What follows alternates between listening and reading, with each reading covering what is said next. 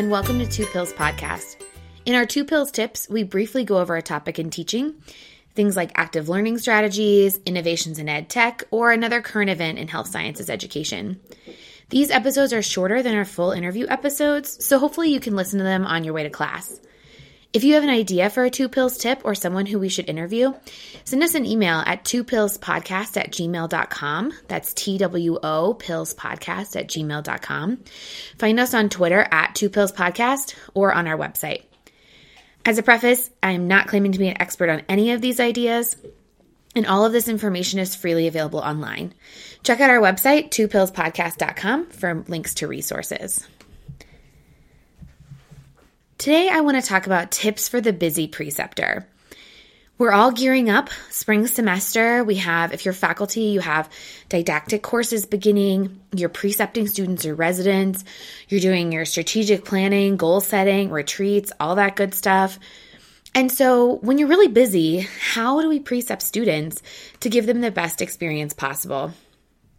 There are really wonderful articles online from expert preceptors. I've been precepting students for about 9 years now, but I still feel like I learn something new with every single group. Today is just going to be an overview of planning for success in patient care. We'll have future episodes on things like the 1-minute mentor and giving effective feedback. So when it comes to planning, my schedule is that I have students three at a time, and they're with me all day, every day for 8 weeks. So planning is really essential. My best piece of advice, and it may just be me, is to overplan. So I plan out their calendar in advance, and I have it online and available to them on the first day of their rotation. Of course, it's subject to change because things come up all the time, but it shows them my expectations up front and allows them to hopefully manage their time. I even include things like when the drafts of presentations are due and any meetings that I would like for them to attend. One of my best tips when it comes to planning, especially if you're a new preceptor, is to provide more assignments or activities than you think is necessary. Our health science students are amazing. They're driven, they have strong work ethics, and they're really eager to learn. The last thing that I want is a bored student.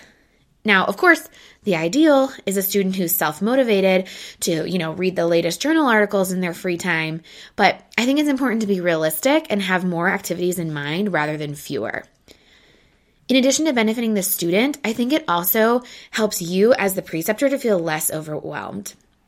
In the time that your students are working independently, you can be preparing for your next committee meeting or working on an IRB proposal, responding to your emails, things like that. The other thing is that students can certainly help with any projects that you have, but also don't feel like you need to be the origin for all of their work. Before my students arrive each time, I reach out to several colleagues at my institution. I reach out to the physicians, pharmacy leadership, nursing leadership, and our infection preventionist.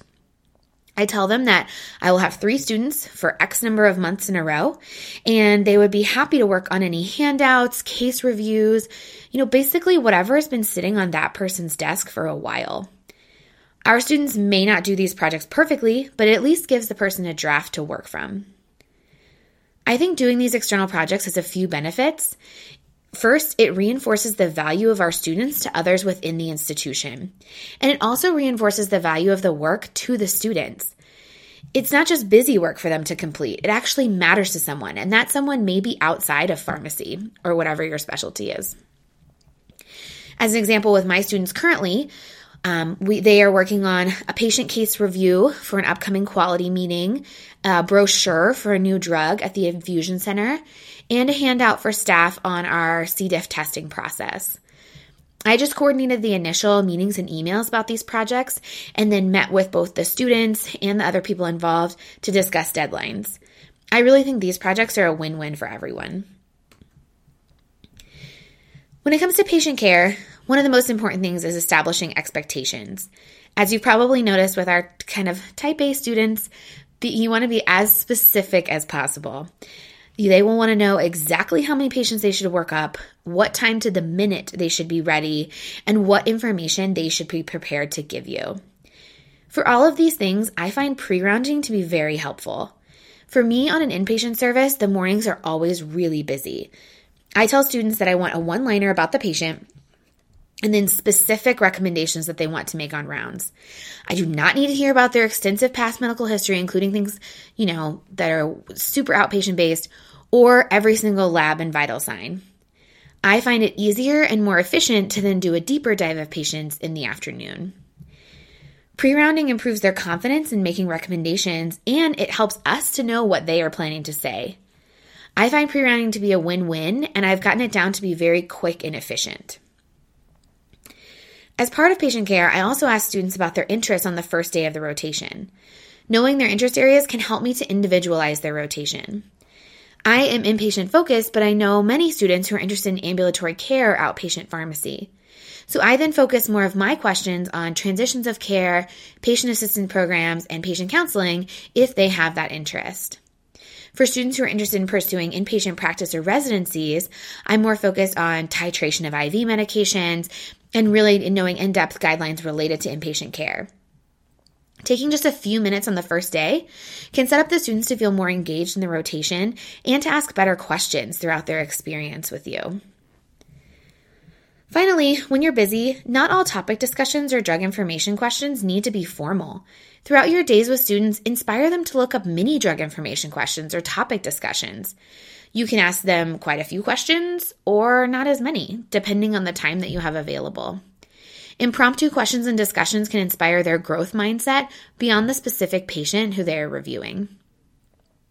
Today was just a brief overview on planning and patient care. If you have great ideas on how to precept on a busy schedule, send us an email at twopillspodcast@gmail.com. To everyone, good luck with spring semester. Graduation is going to be here before you know it. Thanks for tuning in.